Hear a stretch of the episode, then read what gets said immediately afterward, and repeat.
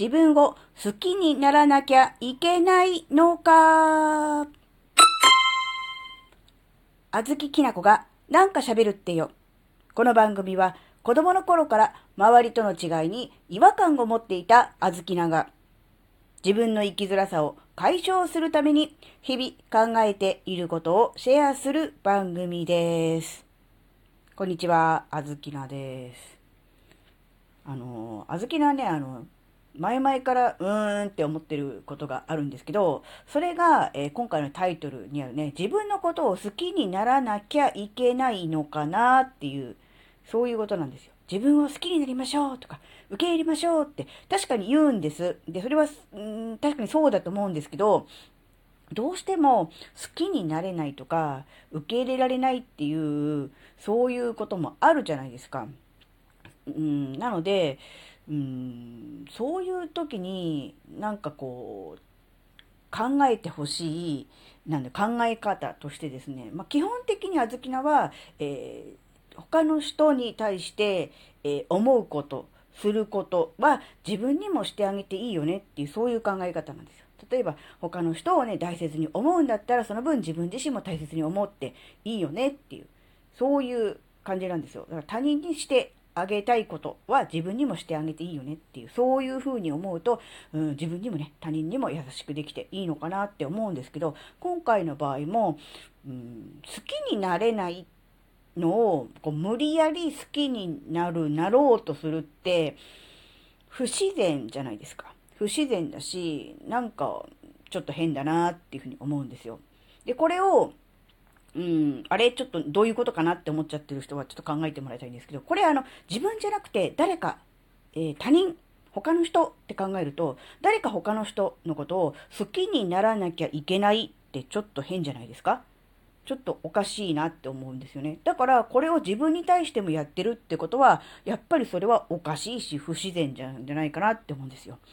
誰かや何かを好きになる時っていうのは、やっぱり、うん、誰かから何かから好きになりなさいとかね、これを受け入れなさいって言われて、うん、じゃあ好きになろうかなとか、好きにならなきゃいけないのかなって思うんじゃなくって、なんだろう、気がついたら、なんか知らんけど、勝手に好きになってるとか、そういう感じじゃないですか。だから、それをなるにもかかわらず、対自分に対してだけは、ある意味義務感みたいな、しなければならないべきだ、そうあるべきだみたいなね、そういう感じで自分自身と向き合うのは、ちょっとおかしなことになってんなーって思ったんですね。なので、うん、好きになれないっていう、その気持ち自体を否定することは全然ないと思うんですよ。で、好きにならなきゃいけないんだって思ってると、それができない自分に対して否定しちゃいますよね。だからそうじゃなくて、好きになれないんだったら、ならなくていいと思うんですよ。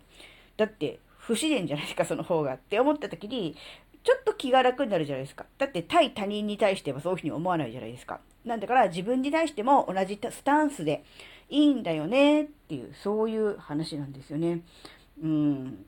やっぱり人を好きになる時って、うん、なんとなく一緒にいて気がついたらいいなって思ってるのが自然なので、自分に対してもそれでいいと思うんですよ。だから、今、もし自分に対して好きになれないなっていう気持ちがあったとしたら、それはそれで、その状態が今の、うん、自分にとって自然な状態なので、あえてこう不自然な状態に持っていく必要はないと思うんですよね。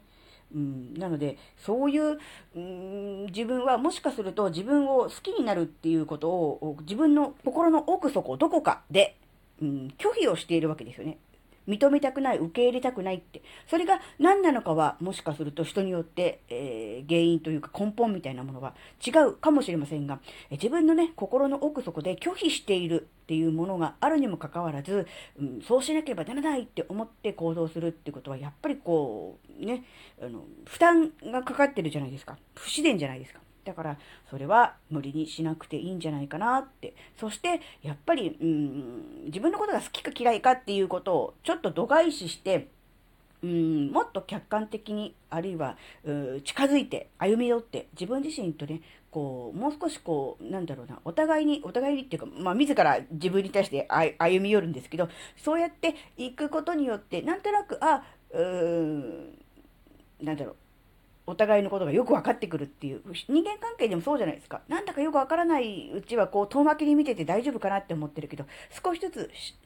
親しくなっていくにつれて、こう、親しくなっていく。で、お互いに歩み寄っていく。で、理解が進むっていう。だから、自分自身に対しても同じプロセスでいいと思うんですよね。うん、だから、周りの人から、うん、何か言われたり、そう世の中の風潮がそうだからっていうんで、焦って何か行動するっていうよりかは、うん、本来、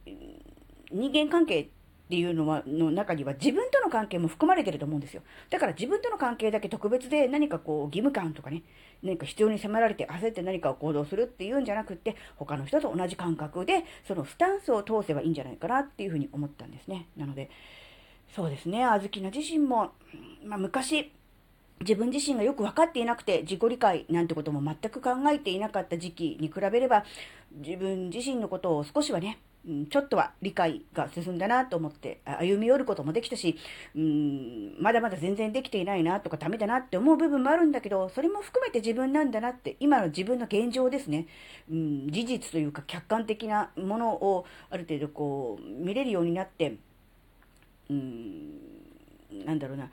好きになるとか受け入れるっていうよりかは、あ、この人はこういう人なんだな、こういう傾向がある人なんだなっていうのがね、わかるようになってきて、自分で、自分自身のこの扱い方というか、うん、みたいなものがね、えー、少しずつ分かってくると、なんとなくこう、親しみも湧いてくるし、親近感も出てくるし、うん最近は何とかしてこの人を喜ばせてあげようって言ったらおかしいんですけど、自分のことなんですけど、この人は何をすると喜ぶのかなっていうのがだんだん分かってきたので、あ、こういうイベントをプレゼントしてあげたら喜ぶのかなっていうのもね、少しずつ考えられるようになりました。この間喋ったサップ体験ね、行ってきたっていうのも、多分、あ、この人は こういう体験をしたら、喜ぶのかなってね。例えばアウトドアでね、ちょっともっと開放的な外に出て何かアクティビティをしたら、もっと、うん、楽しんでくれるかなとかね。そういう感じで、えー、思えるようになってきたので、えー、大切なことは自分とそれ以外の人間関係を分けるのではなくて、えー、その人間関係の中に自分との関係も含まれているんだっていうふうに思うとちょっとは気が楽になるし無理に自分を好きになろうとかね認めなきゃいけないって変に焦って、えー、しまうこともないのかなって思ったので今回この話をすることにしました。はい今回のお話があなたの生きづらさ解消のヒントになればとっても嬉しいです。ここまでお聴きくださりありがとうございました。それではまた次回お会いしましょう。じゃあまたねー。